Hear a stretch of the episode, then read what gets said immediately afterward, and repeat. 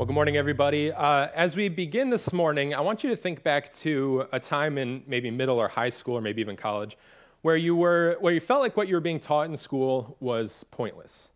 Like, like, especially if you had already figured out what you wanted to do with your life or what you're going to college for. I'm sure we've all had times where we were sitting in school and we were like, this doesn't serve that purpose, so this is just meaningless for me to sit through. Um, I think, like, for myself, I think back to high school, my worst subject in all of high school was chemistry. Like, I, hated it. Like I, I knew I'm like I'm not going to be a chemist. I'm not going to be a scientist. I'm I, like I'm sure this information is important, but let someone else deal with it. Like this is not my jam. And I just I couldn't get into it no matter how hard I tried. Or I think back to uh, middle school geometry class where you like learn shapes, and um, which should should be simple. But I remember uh, I had a buddy back then who was super into NASCAR, and that was like and all he said growing up was his, his goal is he was going to be in a NASCAR pit crew, specifically for Jeff Gordon. He was like, that's all I'm going to do. when I grew up, that's all he cared about. And I remember him raising his hand in class one day and asking, like, look, if I'm going to be in Jeff Gordon's pit crew, the only shape I need to know is round. Like, it's the shape of a tire. I'm not going to accidentally put on like a trapezoid onto his car. That's all I need to know but I think we've all been there where we're just like, what, why are we even spending time learning this? This is pointless. And I bring that up because I think if we're not careful, that's how we can look at the passage that we're going to be going through today. I don't think any of us would admit it out loud, but I think if you're just reading on your own and get to these couple chapters we're going to look through, it can be easy to think, well, this is kind of pointless for us nowadays. What's the reason to even uh, read through it, let alone spend an entire Sunday preaching through it? But I think if we look a little deeper into them, we'll see that they can actually have a pretty big impact on our faith. Um, well, if I haven't met you before, my name is Brian. I'm on staff here at New City. Today we're going to be continuing our look through the book of Exodus, and we're going to be in Exodus chapters 28 and 29. So if you have a Bible, you're welcome to turn there uh, with me. Or if you don't have one, there's a black one in the seat back around you. And if you don't own a Bible at home, you're welcome to take that one home as our gift to you today. Um, but we're going to be looking at some chapters that may seem, and on just kind of a surface reading, kind of irrelevant or maybe even a little weird. Uh, but I think if we look a little deeper into them, we'll see there's a, a lot more going on. You know, in fact, last week, um, Dylan mentioned that we're getting to the point in the Bible where these uh, Bible reading plans, like where you just start the beginning and read straight through, they really start to break down. Because, like, if, if, you, if you're reading straight through the Bible, Genesis, like, there's a lot going on in Genesis. It's exciting. The first, you know, half, three quarters of Exodus, like, it's action packed, it has familiar stories, it's exciting. And then we get to these past couple weeks where we've had some laws that are kind of difficult and maybe make us a little uncomfortable to read, or kind of uh, architecture of the tabernacle where it may seem a little detailed. And then if, if, if you're getting through all that and then you get to chapter 28, the heading in my Bible is the priestly garments. like, clear, if there's ever a, a chapter you could skip when reading, it seems like it would be the priest's clothes. Like, you know, if you just read the headings, it's like they have a, a, robe and a turban, and like there's a bunch of jewels listed, and I get it, like that's what they wear. And then you go to chapter 29, and it's the consecration of the priest, and it's it's it's kind of weird, and it's kind of a little gross, and so it's like, well, if we're gonna skip any two chapters, let's just move on to chapter 30. But I think if we do that, we really miss out on a lot that's going on here. So if we rewind a little bit, um, back all the way back, beginning of time in the Garden of Eden, um, humans were able to live in the presence of God. And, and one of the biggest uh, repercussions of the fall or of mankind sinning was the fact that man was to be separated from God. And this is how it went up until now. And what we found last week, and when Dylan was talking about the construction of the tabernacle, is that inside the tabernacle there would be this room, the most inner room, called the Holy of Holies. And in this room, uh, the high priest would be able to actually go and be in the presence of God. So this is a this what we're reading is actually a really huge deal because this is now a time when, when mankind can actually be in the presence of God once again. So what we're reading in these chapters is not simply what priests should wear and in the next chapter what priests should do, but it's what it would take for a sinful and broken person to actually be able to enter the presence of God. So, so what does this mean for us today? Before we even start reading it, I can, I can tell you right now, obviously, what we're going to read is no longer required of us. So, what's, what's the significance? What significance does it have for us today? And that's the question we're going to try and answer today, and that's this it's, it's how do we approach the presence of God? How do we approach the presence of God? And when I, when I ask that, I mean it kind of with a double meaning. First off, from kind of a philosophical aspect, how is it even possible that we could approach the presence of God? Like, how is that even a thing that's possible for us to do? And then on the flip side, we're going to look at it practically. Like, what does it actually look like to approach the presence of God? How do we approach the presence of God? So today we're going to look at a couple of chapters, and for time's sake, we're not going to read all the way through them. Um, but I encourage you on your own to go through, go in this week and read all the way through and just see how much detail is put into these chapters. But we're going to start reading this morning in Exodus chapter 28, um, starting in verse 1, and we're just going to read the first section of this chapter. And it says this, starting in chapter, eight, chapter 28, verse 1. It says, This is God talking to Moses. He says, Have your brother Aaron with his sons come to you from the Israelites to serve me as priests. Aaron, his brother Nadab, and Abihu, Eleazar, and Ithamar. Make holy garments for your brother Aaron, for glory and beauty. You are to instruct all the skilled artisans whom I have filled with the spirit of wisdom to make Aaron's garments for consecrating him to serve me as priest. These are the garments they must make a breastpiece, an ephod, a robe, a specially woven tunic, a turban, and a sash. They are to make holy garments for your brother Aaron and his sons, so that they may serve me as priests. They should use gold, blue, purple, and scarlet yarn, and fine linen. And so, if, if you read this whole chapter, you'll see in depth detail of each uh, piece of the priest's garments. But to save us a little bit of time this morning, I kind of found like a, a modern uh, rendering of what this would look like. So you can go ahead and put that picture up. This is, this is sort of what would look like for a priest.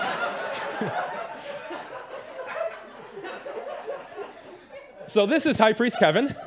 Uh, uh, but this is, this is what they would look like, sort of, just different, you know, face. Um, oh, you can take that down, because that, we can focus on what we're doing here. Um, but uh, what, what's, what's interesting here is this isn't just simply a, a list of royal clothing for the sake of looking nice. In other words, this isn't just to make them look like they were better than everybody else or above everybody else, but this was the exact materials and linens and colors as the tabernacle itself. So while, while the tabernacle was meant to kind of house the presence of God, it was meant to represent the presence of God, in the same way, the priest's clothing, would, they would be clothed in all the beauty and glory of God's presence as well. And if we keep reading, we see some really interesting details. We see that on his shoulders and chest and on his turban were, were the names of the sons of Israel. And he had uh, memorial stones on his shoulders um, that, uh, for the Israelites. And what it was doing is it was signifying that he was coming before the Lord on their behalf. So these garments, they weren't, they weren't self-serving. In other words, they weren't just to make him look like he was better than everybody else, but, but they showed that he was coming before God with all the guilt and with all the shame of the entire nation of Israel on his shoulders. See, being a high priest was, was, was an honor, but it was also terrifying and difficult. You know, all these, all these garments, while they were, while they were beautiful, while they were, while they were ornate, they were heavy and they were painful. From, from uh, what I could find, it was likely they weighed in excess of 100 pounds. And, and so this isn't just a way for him to look like he was better than everybody else, but he was going before um, God with all the weights and the pain of the entire nation of Israel. And because sin cannot exist in the presence of God, there was always the possibility that he would have been instantly killed when walking into God's presence. See, this is a huge deal. And what I want us to see from that is this it's that, it's that we should not be able to approach the Lord. We shouldn't. And that may sound weird and that may sound a little uh, negative, but if we're being honest with ourselves, if I look at just myself, look at all the details they had to go through, both in this chapter and the next, everything that they had to go through before coming before the Lord, and then I just look at my own week and all the times I messed up and all the times I did things my own way and all the things I didn't do things the way I should have, there's no reason I should be able to approach the Lord. Logically, at least, there's no reason we should be able to approach the Lord. But that simple fact should show us how great His love is for us and how great His grace is for us. And if we continue reading in, in um, chapter 28, we'll see a lot of detail of all the individual uh, pieces of the clothing, but we're going to skip over to chapter 29, and we're going to look at um, the first section of this chapter, which is the consecration of the priest. So we're going to pick up reading in chapter 29, verse 1, and read this first section, and, and it says this, starting in 29 1 says, This is what you're to do for them to consecrate them to serve me as priests. Take a young bull and two unblemished rams with unleavened bread, unleavened cakes mixed with oil, and unleavened wafers coated with oil. Make them out of fine wheat flour, put them in a basket, and bring them in the basket along with the bull and two rams. Bring Aaron and his sons to the entrance uh, to the tents of meeting and wash them with water. Then take the garments and clothe Aaron uh, with the tunic, the robe for the ephod, the ephod itself, and the breastpiece Fasten the ephod on him with its woven waistband. Put the turban on his head and place the holy diadem on the turban. Take the anointing oil, pour it on his head, and anoint him. You must also bring his sons and clothe them with tunics. Tie the sashes on Aaron and his sons and fasten headbands on them. The priesthood is to be theirs by a permanent statute This is the, the way you will ordain Aaron and his sons. Now, if we continue reading this chapter, this chapter continues with some very vivid and frankly pretty gross uh, detail of what they had to do. Like this, if you're uh, squeamish or if you're a vegan, then this is this is not the chapter for you. I'm just gonna be honest.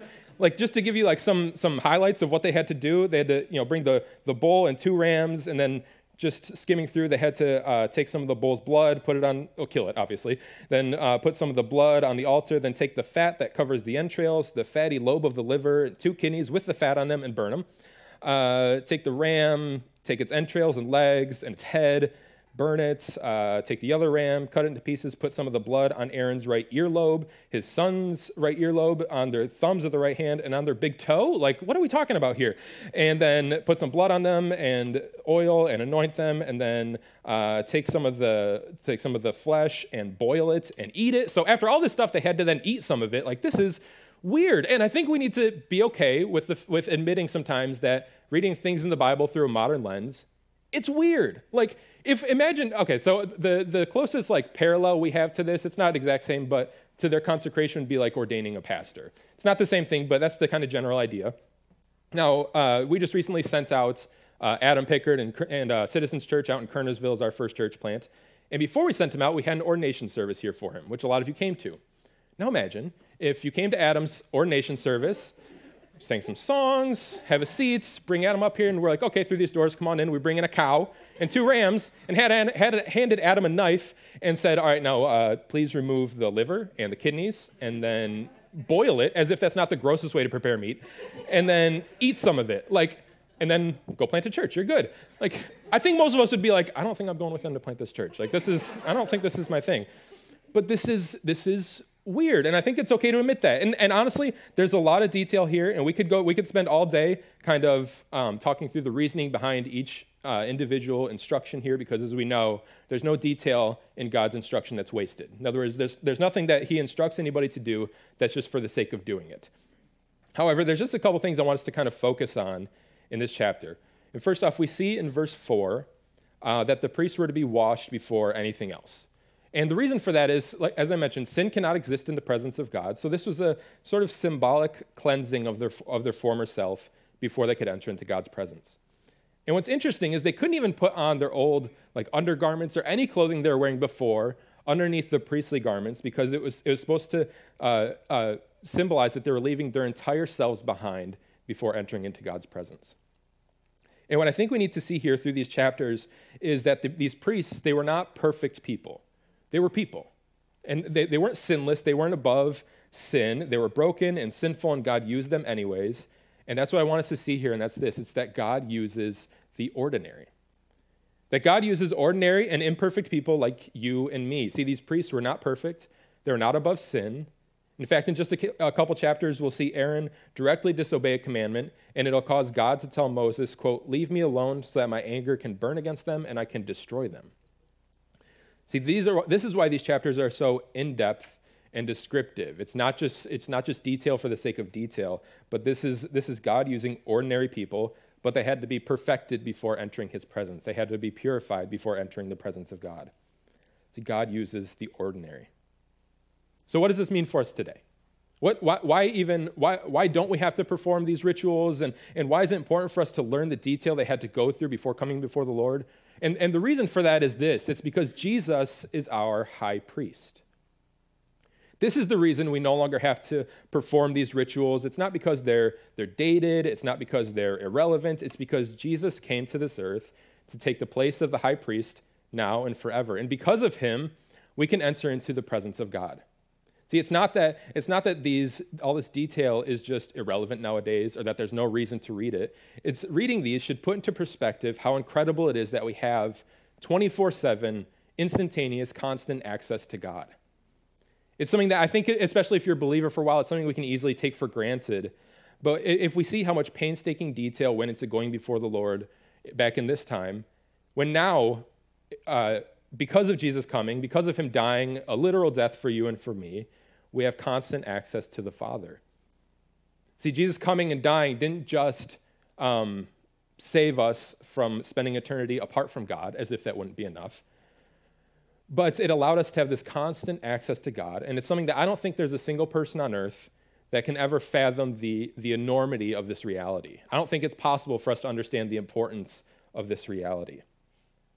But we, see, we, we do see a little bit of this importance of the sacrifice that Jesus made on our behalf in the New Testament. If we look specifically in the book of Hebrews, which this will be up on the screen, you don't have to turn there, but if we look in Hebrews um, chapter 10, this talks about the sacrifice that Jesus made for us. Starting in chapter 10, verse 12, it says this. It says, But this man, talking about Jesus, after offering one sacrifice for sins forever, sat down at the right hand of God. He is now waiting until his enemies are made his footstool. For by one offering he has perfected forever those who are sanctified. The Holy Spirit also testifies to us about this. For after he says, This is the covenant I will make with them after those days, the Lord says, I will put my laws on their hearts and write them on their minds, and I will never again remember their sins and their lawless acts. Now, where there is forgiveness of these, there is no longer an offering for sin. So, if we look at verse 17 again, uh, we see that uh, it says that I will never again remember their sin and their lawless act. See, how incredible is it that your sin cannot just simply be forgiven, but forgotten?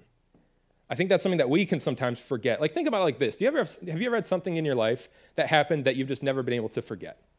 Like maybe something embarrassing that happened to you as a kid or when you were younger that anytime you think of it, it just like, it makes you turn red and it's embarrassing and you're like, I hope people in my current life don't ever find out about this thing that happened in my past life. When I think about that, something spe- very specific comes to mind, and it brings me back to middle school. Um, probably like sixth or seventh grade, I'm guessing this was. Now, I'm, I'm an introvert, if, if you don't know me. I'm, I'm an introvert, but back then I was, and I've, I've talked about this before, but I was like, I was king introvert. Like I was, I was the introvert superhero. Like you, I, I just, I prided myself on the fact I never had to open my mouth. and so what happens when you're that introvert as a kid is you periodically kind of get adopted, so to speak, by an extrovert, where they just sort of allow you to exist in their presence. and this was my life. Like, this is, I spent my time bouncing from one extrovert to another. In fact, I'm pretty sure this is how my wife, Brittany, and I originally got together. She just like allowed me to exist near her. And then we got married. Um, but this, this was my life. And so back in, it was probably like sixth grade or seventh grade camp. We used to go to camp every year with our youth group. Um, I remember I, my buddy for the week that week, like the extrovert that had adopted me. He was like the popular of popular guys. Like he, um, his, like everyone loved him. His dad was actually on the first season of Survivor, weirdly enough. So he was like a semi-celebrity-ish, and and so and for some reason he was like my buddy for the week. And so I remember the week was coming to an end, and we were uh, sitting in the parking lot waiting for the buses to pick us up. And we were sitting on the curb, and back then, like to stay in touch, none of us had cell phones or anything like that. So to stay in touch, you'd exchange email addresses with people. And so this girl comes up who didn't know, still don't know, no idea who it was, but she came up to, with her little address book to get my buddy's email address. So she hands it to him, he fills it out, hands it back, and then she looks to me, and like it's just the two of us. She can't go nowhere. Like it's it's just the two of us. So this is how it played out. Like no joke. She handed it to him, he fills it out, hands it back to her. She looks to me, and this is no exaggeration. This is what she does. She goes and hands it down to me. Like like not not trying to hide it, not like, no, not no subtlety, like eyes rolled back so far, like, oh, like, I can't believe I have to pity you so much to bend down to hand you this. It was so embarrassing. And so she hands it to me, and I, but I mean, like, she hands it to me. I'm not gonna not fill it out. Like, I mean, I'll be honest, like, I mean, like, I'm an intro, like, I'm not, what, what am I gonna do, stand up for myself? Like, I'm not gonna, I'm not gonna not give her it. And so,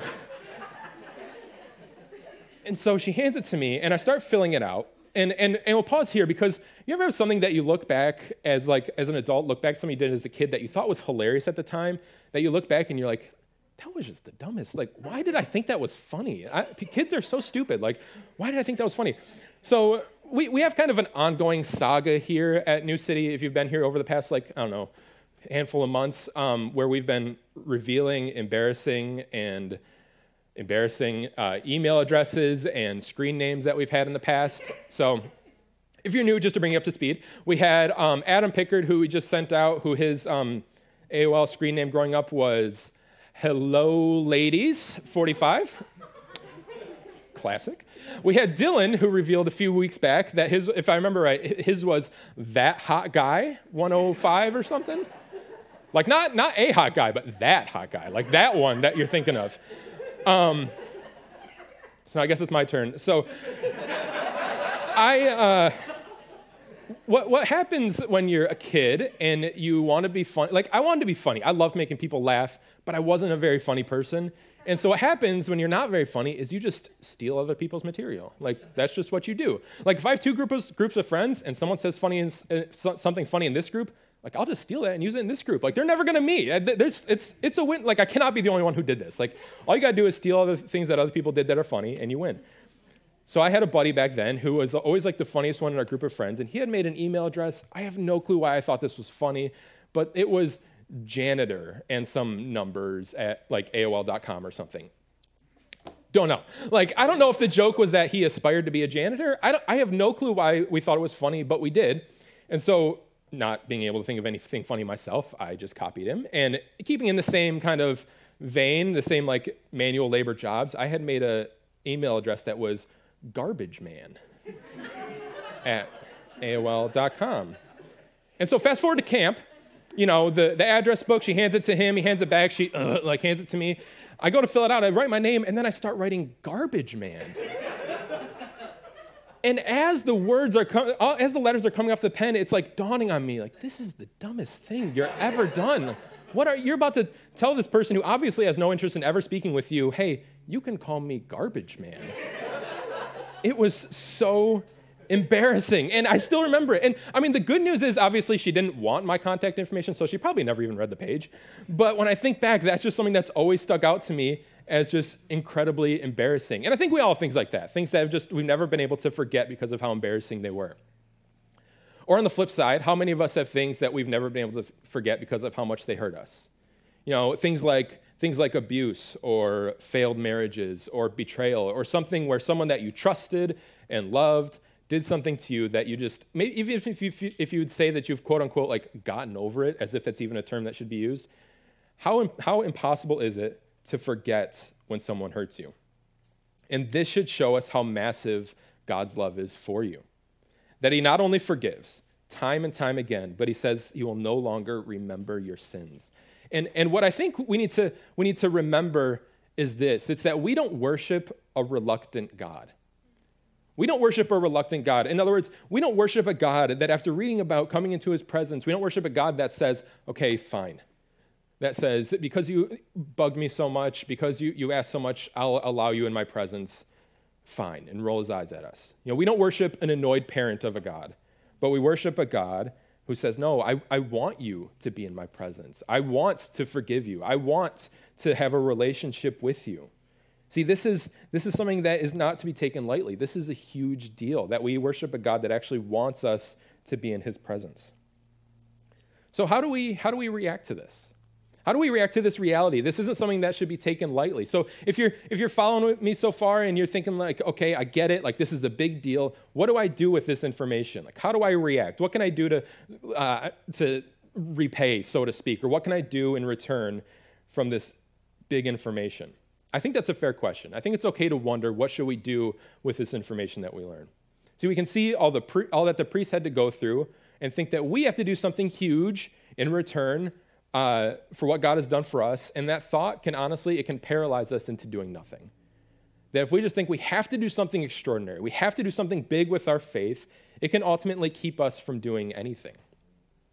You know, it makes me think of this. If you've if you've known me over the past, I don't know, maybe year or so, and we've had more than like four conversations maybe, I've probably brought up that this year my fam- my wife and I we've gotten like super into Hamilton, the play. Like and when I say super into, I tell people that and they're like, "Yeah, I like it too." I'm like, "Oh no, no, no, no!" Like, like no, no, no. I, am not bragging. Like it's become problematic. Like it, it is, it is like it's, it's, it's always on in the car. Like it's, and it's, it's both of us. Like I mean, it's mostly me, but I mean, like it's both of us. Like we love it, and you know, we've we've gotten super into it. In fact, like if you haven't seen it, like you do not want to watch it with us because we will start with the opening line, and we will we will rap louder than the TV both of us to get like we'll get a lot of it wrong but we can go the whole three and a half hours. Like don't front. We can do it. Like we know the whole thing.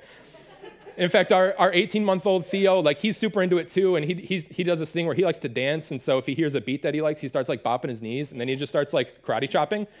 So like his, his favorite character in the play is thomas jefferson so he'll hear it from the other room and he'll, he'll run in look at the tv and just be like like just just start going. And uh, and it's great. Like it's it's fun. You know, it's it's it's like it's good music and like it's well written. But other than the fact that it's, that it's that it's just entertaining, I think the reason that people are drawn to something like Hamilton is because we can all identify with someone who wants to do something great. You know, we can, we can all identify with someone who wants to change the world or who wants to do something extraordinary. You know, it, it's a common story throughout history and throughout entertainment of people that want to do something great. And I think we're automatically drawn to stories like that because we can feel the same way. In fact, in the, in the play, the, the last song of the play, it's his widow after he dies, kind of singing about all the things that she did after his death. And she uses lines like, Have I done enough? And where she's talking about all the things that she did kind of in his name after he died to kind of um, uh, continue his legacy and things like that. And she's, she's implying, like, all these things that I've done, is it enough for you? And I think if we're being honest, that's the way we can think about our faith. That we can constantly think, Have I done enough? As if there's ever, quote unquote, enough that we could do for the Lord. You know, we can think that we have to do something big, that we have to do something extraordinary for God, or else it's not worth doing. And we can we can see pastors and leaders in the faith, and we can think the same way about them. You know, I remember back um, like pre-COVID, we used to go down to Florida every year for a church planting conference. And I remember one year there's this pastor speaking. He's kind of a well-known pastor and missionary. His name is Francis Chan, and he was he was speaking. And if you've ever heard him speak, like he he's like the most emotional human being on the planet. And he was talking about prayer, and he's talking about what he pictures when he prays, and he's talking about picturing this um this uh, pillar of fire before him when he prays, and that he's like crying out to God, and he's like screaming on the stage, and he's like hands he's like on his knees, and like the stage is just like a pool of his tears, and he's just like crying out to God when he prays. And we're watching this, and I'm like like, that is not how I prayed for my lunch today. Like, that, that is not. like, we just had that 21 days of prayer and fasting, and Dylan told me I could just make a list of 10 things and pray till I either get bored or fall asleep. Like, that is, where's the middle ground here? But we can look at someone like that, or we can look at people who uproot their families and leave everything behind and move to a third world country. And we can look at people like that, and, and it can be so easy for us to look at that and say, hey, that's faithfulness. That's what it means to be a follower of Jesus. That's faithfulness. And anything short of that, if I'm not doing something like that, I must not be as faithful as that person. See, we can think that we're not doing enough as if there's ever anything we could ever do that could come close to what God has ever done for us. And that's the main idea I want us to walk away with today. It's what, what, what does it look like to have this extraordinary faith? This faith that, that is world changing and life altering, and that this, this huge faith, what does it look like? And to me, I think extraordinary faith is being faithful in the ordinary. That extraordinary faith is being faithful in the ordinary, everyday situations that we find ourselves in. Now, don't get me wrong, I think it's good to sacrifice. Obviously, I think it's good to be increasing in the ways that we sacrifice for the Lord. However, there's never going to be a situation where we've done, quote unquote, enough to repay God for what He's done. But the good news is that He never asked you to that he never asked you to repay him. He never asked you to get even. He never asked you to do for him what he's done for you. See, the way to have this extraordinary faith, this huge faith, this faith that actually does change the world and changes lives, is to simply be faithful in the ordinary, everyday, seemingly insignificant situations that you find yourself in. You know, it's funny when I think of when I think about what what kind of shaped my faith the most growing up, and what kind of made me the, the believer I am today, the things that come to mind aren't a specific sermon that was just super moving, or it's not missions trips, or it's not, it's not one singular big event. It's things like coming downstairs early enough in the morning to find my parents spending time with Jesus before anyone was awake. It's things like, things like seeing my parents do things when they knew no one was around and when they knew nobody was watching, but just had a relationship with God no matter who saw. And that's what I think extraordinary faith is. I think it's faithfulness in the times when nobody's around, when no one can see what your relationship with Jesus looks like, when it's not when it's not in front of everyone, when it's not posted on Instagram, it's being faithful in the times that may seem insignificant. Know, at the beginning of this message, I asked, how do we approach the presence of God? How do we, how do we, how is it even possible we could approach the presence of God? And what does that even look like for us to approach the presence of God? And this is what I want us to see from these seemingly odd, kind of weird couple of chapters in Exodus that, that because of Jesus coming to this earth, because of him dying a literal death for you and for me, we don't have to have a human high priest go before us anymore. But we can enter the presence of God as we are. Not only if we're perfect, not only once we get it all figured out, but we can come before God and be in His presence, not only if we're sinless, not only if we're perfect, but as we are in our brokenness, in our humanness. See, even when we mess it up day after day after day, He still wants to have a relationship with you. We don't worship a reluctant God. We don't worship a God that rolls his eyes when, when we mess up and says, I knew He's going to do it again. I knew he's going to mess up again. It's just that's just him being him. But we worship a God that says, "No, I forgive you. I want you to come to me. I want you to ask for forgiveness, and I want you to be in my presence." And the good news of the gospel is that there's no way to repay him, but he doesn't ask you to. There's no way to get on that same level. There's no way to list everything God's done for you, and then at the end of your life, list everything He's done for or you've done for Him, and, and see if it compares. There's no comparison there. But God never asks you to compare what you've done compared to what He's done. He simply asks you to be faithful in the everyday in the ordinary, in the seemingly insignificant moments of your life.